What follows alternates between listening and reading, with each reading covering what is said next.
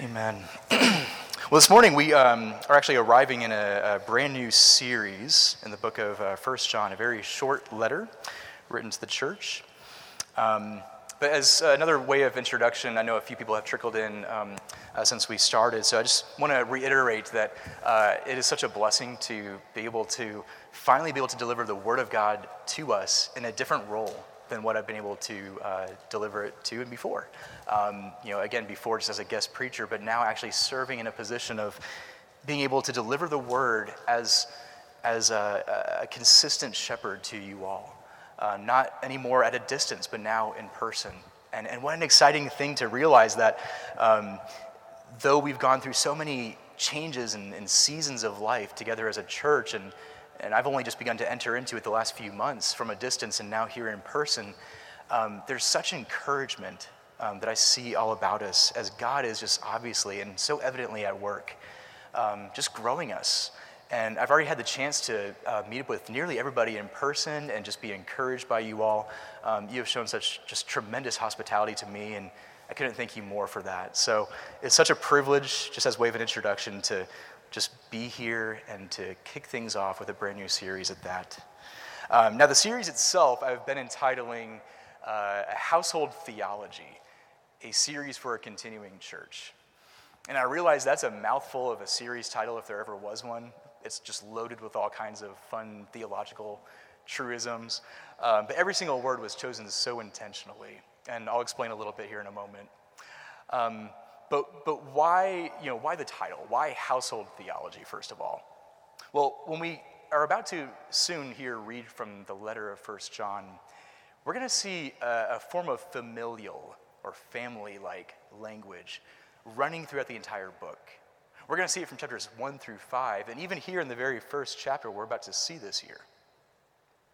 And so, uh, as such, the, the message of the book is very simple. It's essentially that we are the family of God. That we ourselves, even here, Christ's covenant, are the family of God, visibly here before every single one of our own watching eyes. We are brothers and sisters in Christ. And the message of 1 John, in many ways, points us to the very truth, the very fact that we are to have fellowship with the triune God God the Father, the Son, the Holy Spirit, who is Himself conveyed here in family like terms. And in response to that, we as God's children also then have this family like fellowship. So, fellowship with God, the Father, Son, Spirit, but also fellowship with one another. And that is what we are about to see here, especially in 1 John. Um, and as we experience this, this communion with God through a right biblical understanding or theology of Him, we will inevitably, as 1 John 1 4 points out, uh, find our joy to be made complete. So, in other words, when we understand this family language the way it's meant to be understood, our joy will be made complete. See, although we may be uh, small in number in this season of our church's life, I have been and am still entirely, utterly convinced um, that the Lord Himself has united us through our own shared trials and tribulations and adversity of various kinds. I mean, the various fact, uh, the very fact, rather, that, that all of us are even gathered here in spite of the snowstorm, even last week's snowstorm, is proof enough to me that God, as I mentioned earlier, is at hand. He is at work here in the life of our church. And so, tagging onto that last uh, part of our sermon series title, you know, it's for a continuing church. Uh, I want to encourage us that even though we have gone through different trials the last few years, um, God has continued to hold us fast, and He will not give up on us. He will not give up on you. See, we are not a stagnant church, we are a continuing church. We are not at a loss, we are actually met with great gain. How are we met with great gain? It's because we have Christ and all that is in Him, and therefore we have everything. As simple as that sounds, it's, it's a truth that I want us to really just settle into, especially today, but even as the years and as time goes on. I want us to take heart in these truths. So I'd like to invite us at this time to go ahead and turn to the letter of First John toward the end of your, your Bibles, your copy of God's Word. And in First John 1, as we read through this, my prayer for us is that we would receive God's Word with eyes of faith this very morning. For God has primarily disclosed himself to us in nothing less than this his infallible, unchanging, inerrant word, always faithful, always true, and especially in the person of Jesus Christ, his Son, our Savior. And so I'd invite you to receive and to believe the very word of God as it's read over you and given to you by God Himself in love. 1 John 1, this is God's word, says this, starting in verse 1. That which was from the beginning, which we have heard, which we have seen with our eyes, which we looked upon and have touched with our hands, concerning the word of life. The life was made manifest, and we have seen it and testified to it, and proclaimed to you the eternal life, which was with the Father and was made manifest to us. That which we have seen and heard, we proclaim also to you, so that you too may have fellowship with us. And indeed, our fellowship is with the Father and with his Son, Jesus Christ. And we are writing these things so that our joy may be complete.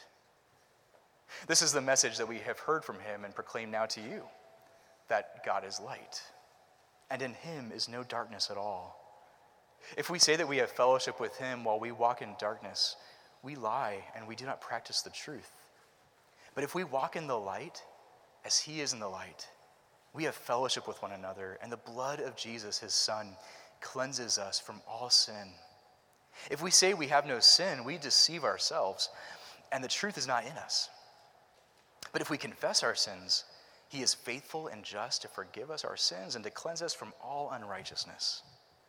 If we say we have not sinned, we make him a liar, and his word is not in us. Well, friends, this is the very word of God. Uh, faith comes from hearing, and hearing through the very word of Christ. Uh, with that in mind, let's go ahead and come before him in prayer. Lord Jesus, we thank you that you are the very message, that you are the word of life. You are life given to us. God, we thank you that as we have read your word, um, you have already begun to impress upon us the truth of it by your Holy Spirit. We pray, Father, in this very time, as now the word is preached and um, expounded upon for the sake of our application, our understanding of it, would you, by your very Holy Spirit, use your inspired word to um, just attach itself to our hearts, to recognize your beauty, and to see you for who you are. Father, I pray that I myself, as the one who is delivering your word, would simply get out of the way. But may you, Father, instead use this vessel, broken as I am, even, um, to convey the marvelous mystery of the gospel of grace for the good of your people and your glory. And Father, I pray that as we start this new sermon series going through a household theology, um, that you would instruct us and guard us and protect us, all for the glory of your name. So we pray this in the powerful name of Jesus Christ, our Savior. Amen. Uh, well, church, I'm sure uh, many of you have already picked up on this by now, but I'm a huge fan of two point sermons. And uh, this won't be a surprise, but there are two points right here just kind of staring me right in the face, even. Verses 1 through 4. You can probably see this in your own Bibles as well. A lot of your subtitles might say the word of life and walking in the light, uh, if you have the ESV, for instance. But verses 1 through 4 have this uh, real emphasis on uh, receiving Christ in particular, receiving Christ, which will be our first point for this morning. And verses 5 through 10 really focus on believing Christ, or as the text says, walking in the light. Believing actually entails walking, it's a very active thing. And so we see these two aspects, and they correlate so well together because uh, there is both this enjoyment of the fellowship of God that we see. Um, that is to be had as we receive Christ as our Savior and enjoy then walking with Him in faith filled obedience. Yet, for as encouraging as this passage is, as I was just reading it a moment ago, you probably also picked up on not just the encouragement to believers, but also a word of exhortation and, and really a, a sense of a sober warning to those who would masquerade as believers, those who would masquerade as Christians without actually walking in the truth those who would claim Christ and yet who did not want to have anything to do with him, who would continue walking in sin Well, we'll unpack what that means a little later on, but in the meantime, I want us to actually unpack this idea of this dual edged encouragement of, uh, uh, to the believers, but also this exposition of hypocrisy um, to those who claim Christ on their own terms. Um, but before we dive in in a more kind of exegetical way, pulling out from the text the meat of the text, uh, I want to specifically focus on the actual context of 1 John itself. The context, you know, what was going on. And in order to unpack this, I want us to focus on three major aspects of the actual text itself. Uh, namely, the authorship of 1 John, uh, also the occasion uh, in which John himself was writing, uh, assuming that it was John who wrote it. And then uh, also the third place, the intention behind the book. The intention. Now, um, I've learned in uh, spending time with a lot of you that a lot of us here are lovers of history, especially even church history. Uh, and I myself, as I'm uh, about to finish up my last postgraduate course um, at Westminster in the area of historical and theological studies, I myself am a huge just history nerd, and I'll be the first one to admit that, that I'm a huge history nerd. Um, and so I love studying the early church fathers, especially Reformation time and Scottish Presbyterianism and all kinds of things, and I just love it. Um, but one thing that's really encouraging as you study church history is, is that throughout the course of the church, for two millennia now, there has been near unanimity in regard to recognizing that John the very disciple whom Jesus loved, is the one who wrote this letter. Even from the time of the early church, uh, those who were even discipled by John himself, which is pretty good evidence right there, like Polycarp and even those who followed, like Tertullian eventually, and Ignatius and many others, they all completely 100% would quote First John and give John, the apostle, credit for writing it under the inspiration of the Spirit. And so, even from the very beginning of the church, it was known that John, the same John who spent time with Christ for years in his earthly ministry, who knew him, who was loved by him, is the same gospel writer who wrote this letter to the church. But what's interesting about um, this and, and the authorship behind this book, and the reason why we have to even ask the question in the first place who wrote First John, is because if you look closely, uh, the name John is nowhere to be found right there, aside from the title in our English versions of the Bible. Anywhere else throughout the book, you won't even see his name pop up. And so, how do we know it was him? Um, aside from church history, we might not be able to uncover that. What's interesting, though, is that this was a very unconventional way for John to write. See, if you've read much of the New Testament, you'll know that Peter and Paul and even James as they would address churches in very specific situations that were going on in the church in the first century AD, they would say, you know, something to the extent of, you know, Paul, uh, you know, a bondservant of Christ, you know, grace and peace to you. They would have this formal address throughout the whole thing. You know, I'm writing to the churches here in Laodicea or here in whatever, and they would say exactly who they're writing to. But here you'll notice John just jumps right into the actual action. He just jumps right into the actual message as opposed to giving all the formalities and everything that kind of is like flowery language all around the actual message of this. And so, though John himself is seen as the author, we can't help but then wonder well, what was the occasion? Like, why would he be so blunt?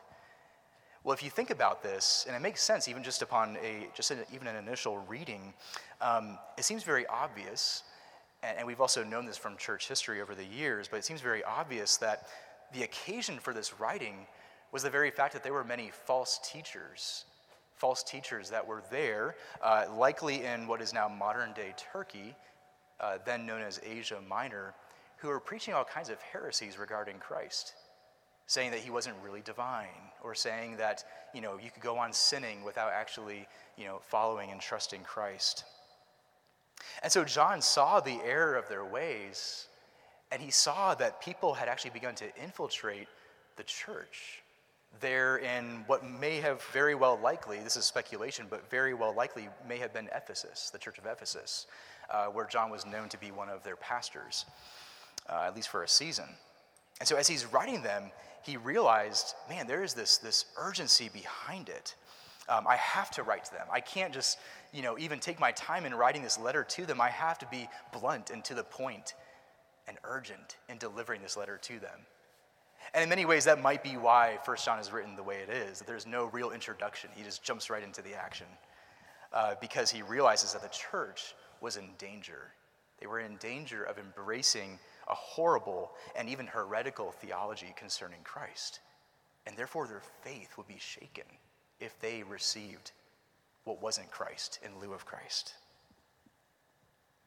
Well, John also goes on then, um, moving now into kind of the intention behind First John. And he says, essentially, you know, he practically just says it, you know, here's our purpose. It's right there in verse 4, like I alluded to earlier. But he says, and if you look at uh, this with me, he says, We are writing these things so that our joy, our shared joy, in other words, might be complete. I'm writing these things. We are writing these things. He and the other elders and the apostles and uh, uh, pastors, we are writing these things to you, compelling you that your joy may be complete. See, John himself realized that um, something was at stake in terms of the joy of God's people. Something was at stake as there were false teachers uh, unpacking what was wrong, uh, um, what was wrongfully being conveyed to them by these false teachers. Uh, I mentioned earlier that this might have been the church of Ephesus. And so, again, this is a little bit of speculation, but it reminds me immediately of uh, Paul's word of advice, very similarly speaking to the Ephesian elders there in the book of Acts, Acts 20 in particular. See, there in Acts, if you might recall in chapter 20, uh, Paul essentially said that there would be people who would come among the body of Christ who would speak twisted things and even seek to draw away the disciples after them. And so, though the church had known the whole counsel of God and had been taught the gospel of grace, and Christ had been declared to them by Paul and others, uh, they were so easily given to the heresies that would have been brought in. And so, no doubt, John also caught that same sense of urgency. He caught that urgency to write to them again that their joy may be complete. And yet it's interesting because style wise, he wrote to them in such a way that it was both uh, polemic or argumentative, meant to actually develop an idea, but also in a very pastoral tone. A way that was logical and yet was very relatable. It was understandable. So now, um, as we think through these things, that John had desired them to have their joy be complete in Christ, that he desired them to stay fixed in the truth. I think even before going deeper into our own passage ourselves, we have to realize that we ourselves, even here in our own culture, are in a very similar place as those recipients in the letter of First John. We ourselves in our culture are in a place not too unlike the church that John himself had in mind. You know, we're presently living in a culture that has swiftly moved away from uh, modernism, this, this modern idea from the last few hundred years that truth can be known, it should be sought after. There is such thing as absolute truth. And we are now finding ourselves in this era, the last several years now, of what we might call postmodernism. You know, an era where relativism is now the rule of the land much like the book of Judges, where it seems like everybody is just doing whatever is pleasing and good in their own eyes. We live in an era right now where that is becoming the law of the land almost. Or for those of you who might love philosophy as well, I know there's a few of us like that here. We've moved away from even you know the different uh, types of thinking that uh, you know might be defined as rationalism that the Reformation and the Renaissance and the Enlightenment brought about. And we've now come to a place of what we might call irrationalism, and rightfully so. Irrationalism, relativism. It's as uh, an author that I was reading a few days ago said, um, we are in a time, and he wrote this about 60 or 70 years ago even, but he said, we've moved into a time where truth has become a casualty. Truth has become a casualty. So, what's taken its place? I mean, in the place of common sense, in the place of reasonable articulation of truisms and doctrinal distinction in matters of religion and discourse, we in our Western civilization have come to a place now in which, honestly, the gods known as unity or equality uh, are being sacrificed unto by our culture. People are giving their lives for what they seem, what they deem to be noble causes but they end up sacrificing their livelihood unto those things. Of course, it's a, a big sermon for another time down the road, but I think it's important that we bring that up in light of the context here in our own culture. See, it's in the perceived name of love that false prophets and teachers of our own day, those who would claim to be Christians even, are preaching falsities. And the masses, even in broader evangelicalism, have begun to deny such core elements of the Christian faith. And so naturally, all of the major institutions that God has put in place, such as the family and the church and even government, have begun to unravel, even in recent years, in various ways. Because we have been undermined in many ways by irrational thought, irrationalism. Uh, furthermore, in the broader evangelical church, and think, you know, those across the entire spectrum, I hate to say this, but we know it to be true. There have been fierce wolves who have come in uh, from among our own evangelical ranks who have promoted doctrinal indifference regarding God Himself, Christ Himself. They've denied the way, the truth, and the life, and so have led so many people astray. If only the Apostle Paul's inspired words in Galatians, uh, Galatians 1, chapter, uh, chapter 1, rather, verse 8 would be heeded. That, as he says in Galatians 1 8, even if we or an angel from heaven were to preach to you a gospel that is contrary to the one that we preach to you, let him be accursed. And yet, in our own generation, a growing number number of nominal Christians have walked away from the true faith and have begun to just, in their own words, deconstruct Orthodox Christianity, tried and true historic Christianity, all in favor of proving their way to be the right way. They've sought a religion that suits their own tastes and desires rather than God's unchanging and sovereign will. So, friends, this is a warning to us, even ourselves, before even diving into the book proper, that I do not take an ounce of delight in any of this as I share it with you. And the sad reality is that all of us, even as I've had conversations with so many of us already the last several weeks, we've all experienced this in different ways. We're seeing, and it's sad to say this, but it's true, we're seeing a separation of the wheat and the chaff, even within a lot of Christian circles. People who are walking away from Christ and disavowing him as Lord. And so it's for this very reason that when Derek and I were thinking months ago about what would be a wonderful sermon series to start us off with in this new season of our church's life, that I just wanted to go ahead and dive into 1 John because it addresses these things so clearly. It addresses a church that is surrounded by ravenous wolves seeking to belittle the flock. And so uh, we have been given this imperative as believers here, even in this very age, that is not unlike the recipients of First John. This imperative for us to continue to uphold the word of life, Christ Himself, who is eternal, who never changes, and to cling to His old rugged cross against all the odds. Because these imperatives, this mission that He has put us on, will never prove to be futile throughout the ages. It will not prove to be futile uh, down the road. It hasn't yet in the last 2,000 years, and it will not be. Uh, it will not prove futile here in our own time in Culpeper. And so, just as the church has always withstood resistance by sound doctrine, by healthy shepherding, by proper one anothering under the uh, counsel of God's word, and recognizing God's word for what it is and Christ for who he is, so we, as the family of God here at Christ Covenant, will continue to grow if our love for Christ stays firm.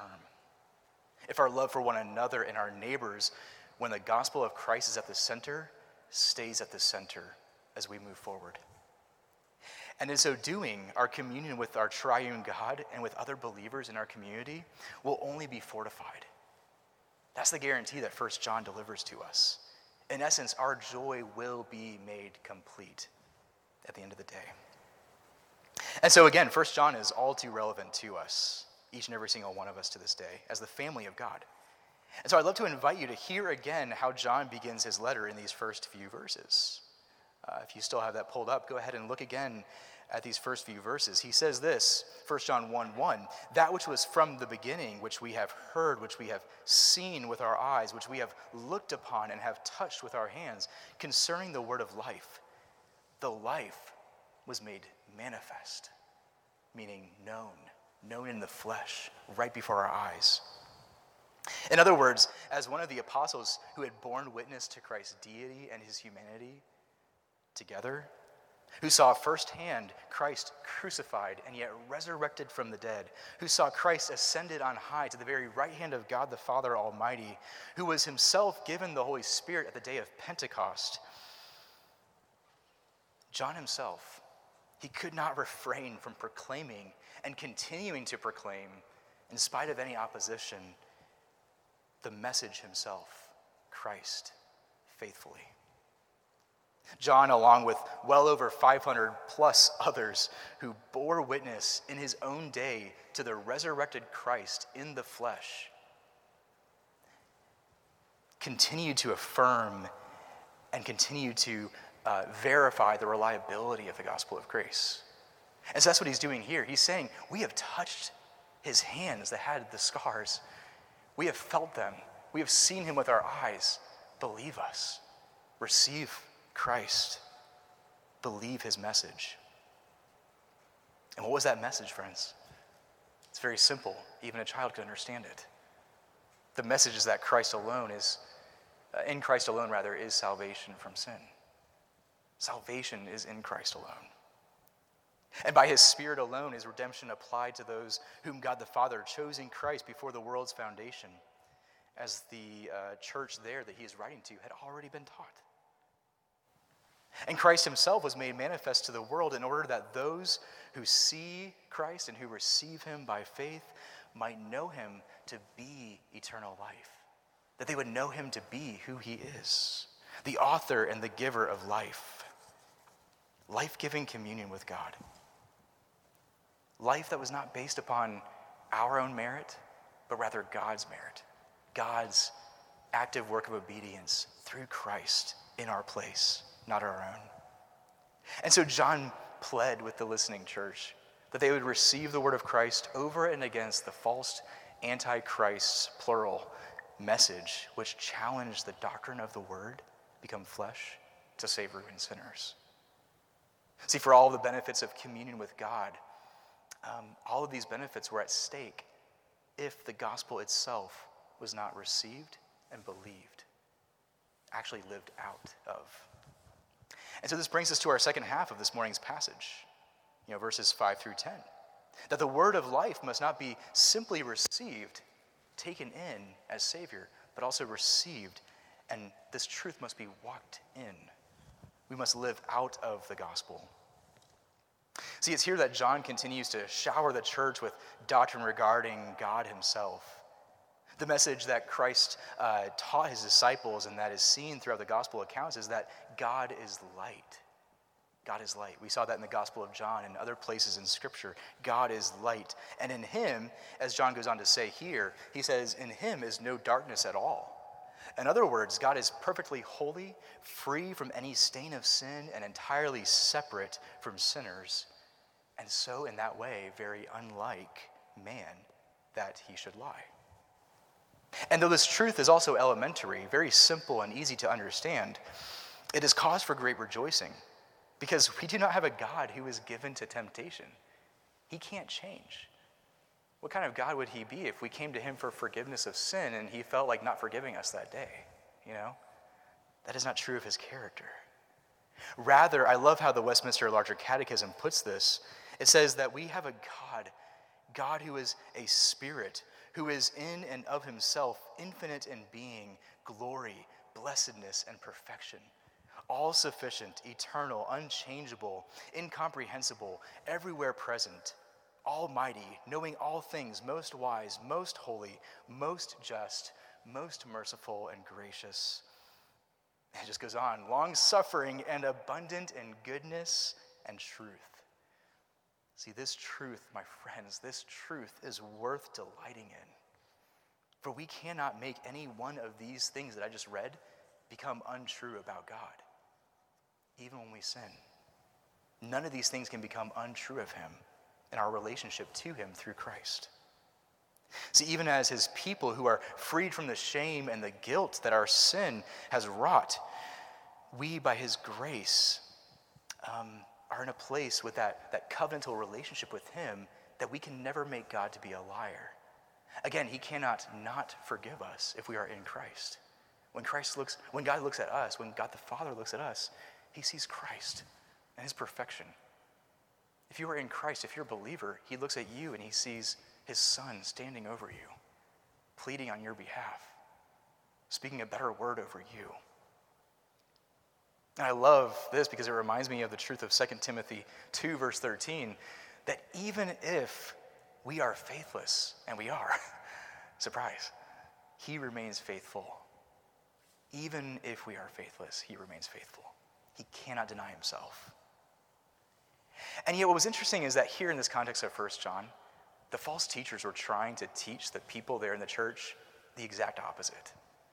They were essentially saying, as again, wolves masquerading as sheep, um, wearing shepherd's clothing, you know, wearing the sheep, the wool of the people, disguising themselves as false teachers within the early church of John's own day.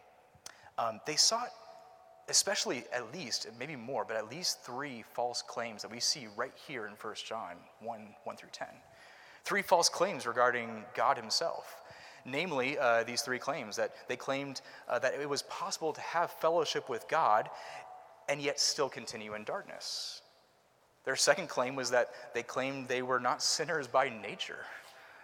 And thirdly, they claimed that they did not practice sinning in their daily walk. Essentially saying, Oh, I'm above that. I'm not a sinner, nor have I ever even been a sinner. that, was their, that was their heart position before God. They didn't really receive the gospel. And so John called out each and every single one of these false teachers right there in these same three areas in verses 6 through 10. And he did this through the use of, again, a polemic or a logical argument built upon the very nature of God as revealed in the totality of Scripture and in the very person of Jesus, the Word who was made flesh.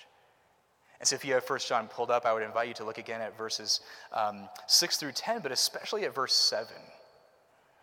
Um, Actually, let's go ahead and start in verse 6 rather. He says this uh, If we say that we have fellowship with him while we walk in darkness, we lie and do not practice the truth. Well, what was John's counterpoint to this argument? Because that was, again, their first claim. What was his counterpoint? In verse 7, he follows up and he says, No, no, no. If, if we walk in the light as he is in the light, we have fellowship with one another. And the blood of Jesus, his son, cleanses us from all sin.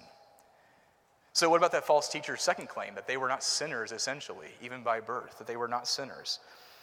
Um, well, 1 John 1 8 answers that same question.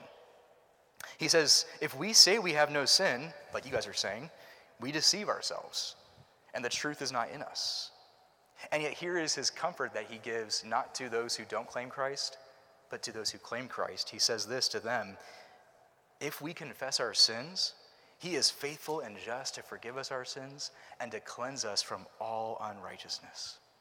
That is to say, that if we receive and believe and walk in the gospel of grace, that Christ loved us sinners and gave himself for us, dying in our place and attributing to us all of his perfect merit and again, active obedience of the law itself in our place, we will be saved.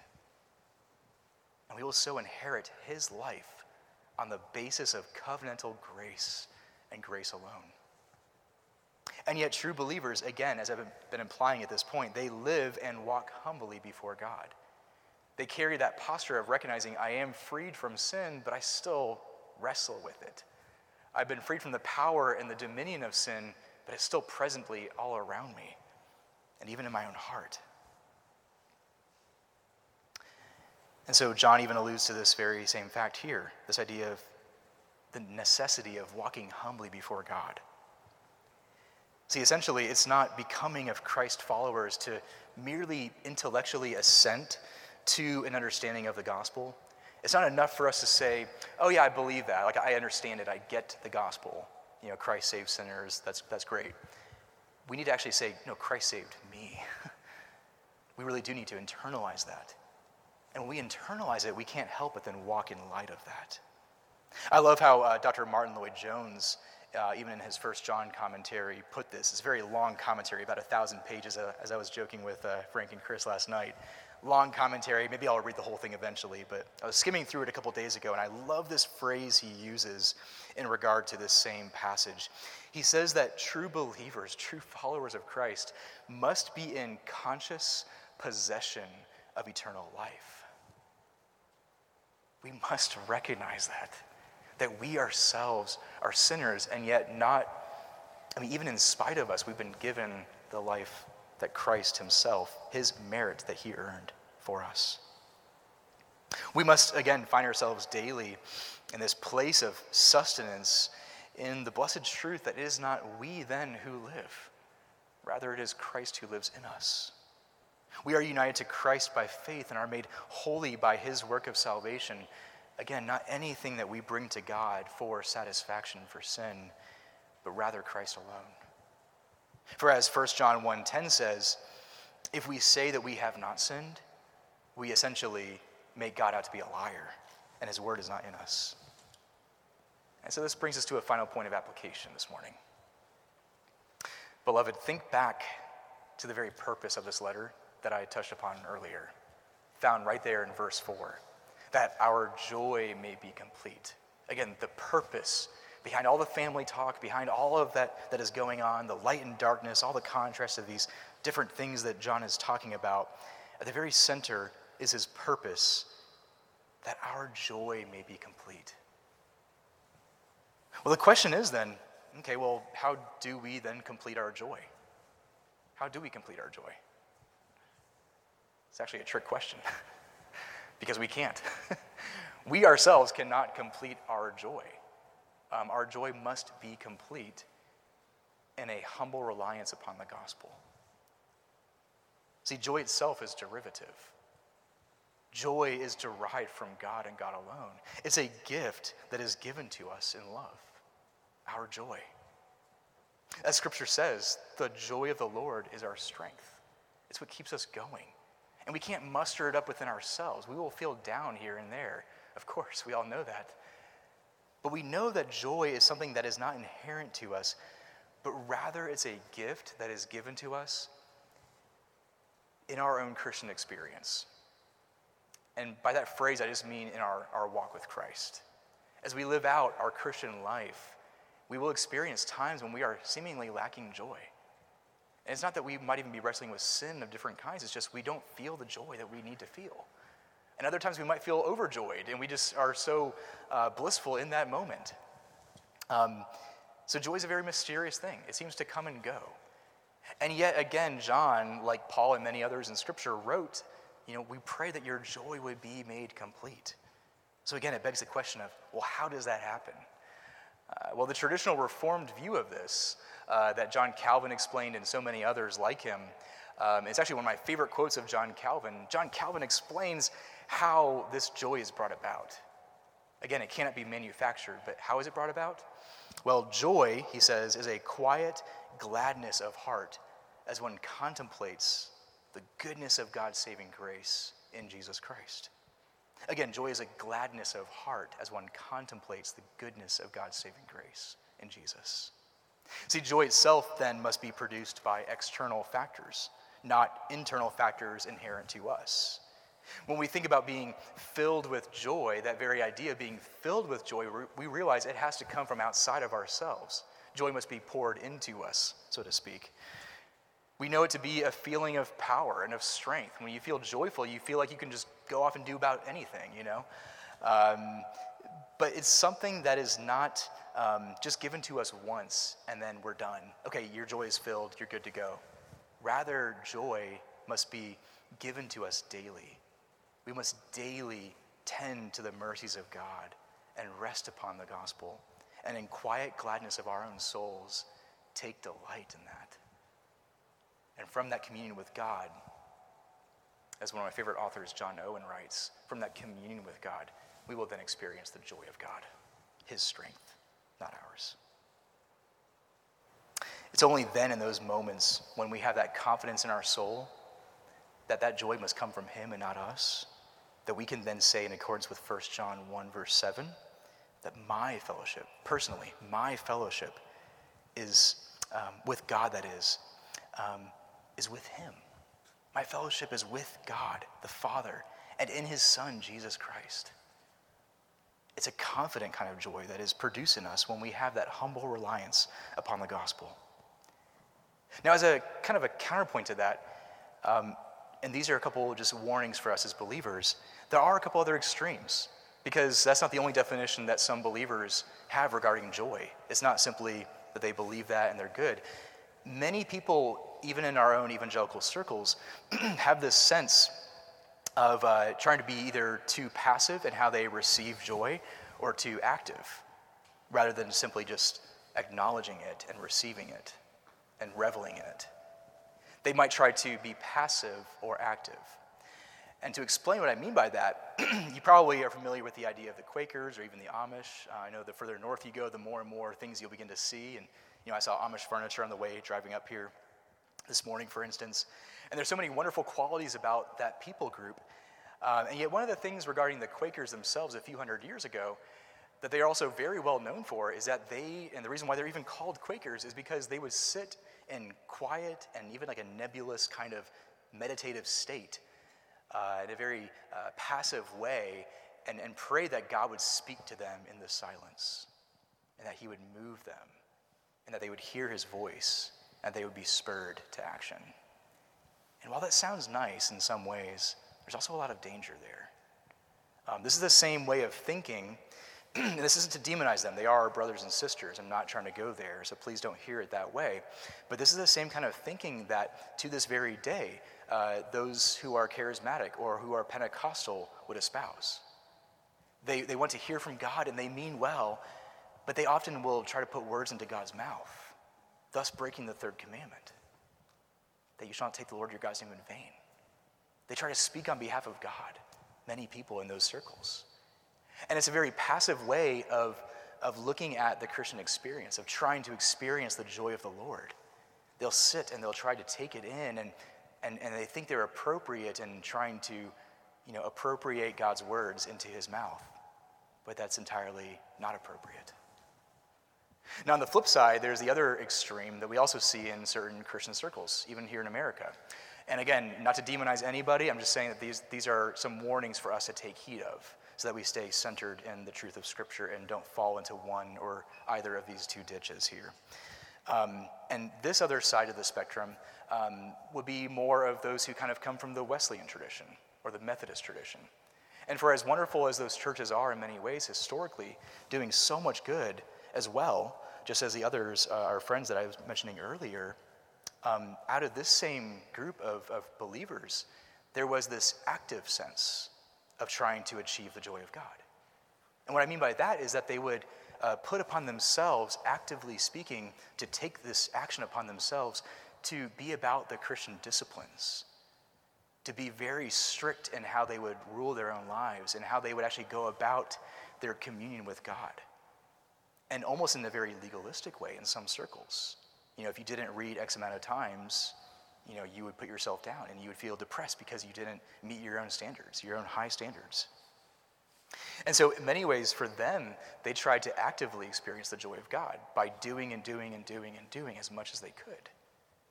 So, whereas the one was more passive, you know, wait for God to speak, they were more active and they tried to seek joy through their action. Either way, though, you splice it, and again, these are our brothers and sisters in Christ. I'm not putting them down, but the scriptures themselves tell us there's something else. Joy itself is not met in being overly active or passive. Rather, it is recognizing the goodness of God and reveling in it, and then living out of that in a very natural way.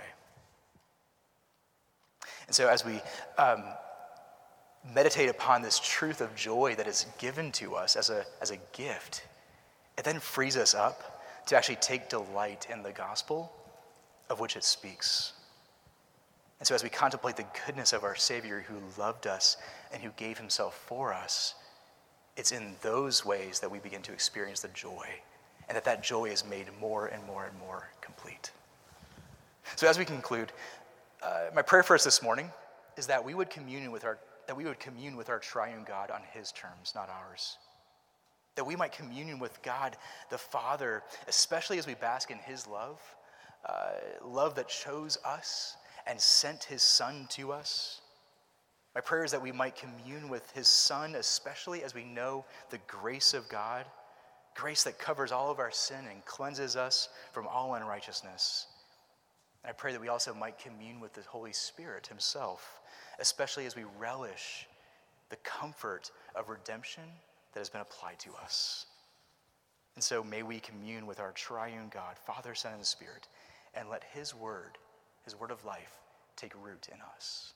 Uh, let's come before him in prayer. Father, we recognize that we ourselves are um, empty handed.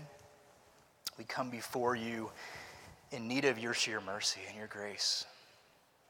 And what a freeing thing that is, Father, to realize that we don't have to work our way toward you or try to seek after something that is uh, maybe even a little mystical, perhaps, to hear from you. Rather, Father, we recognize that we are recipients of grace. We are people who um, are your chosen possession, who are your children, who are well loved by you.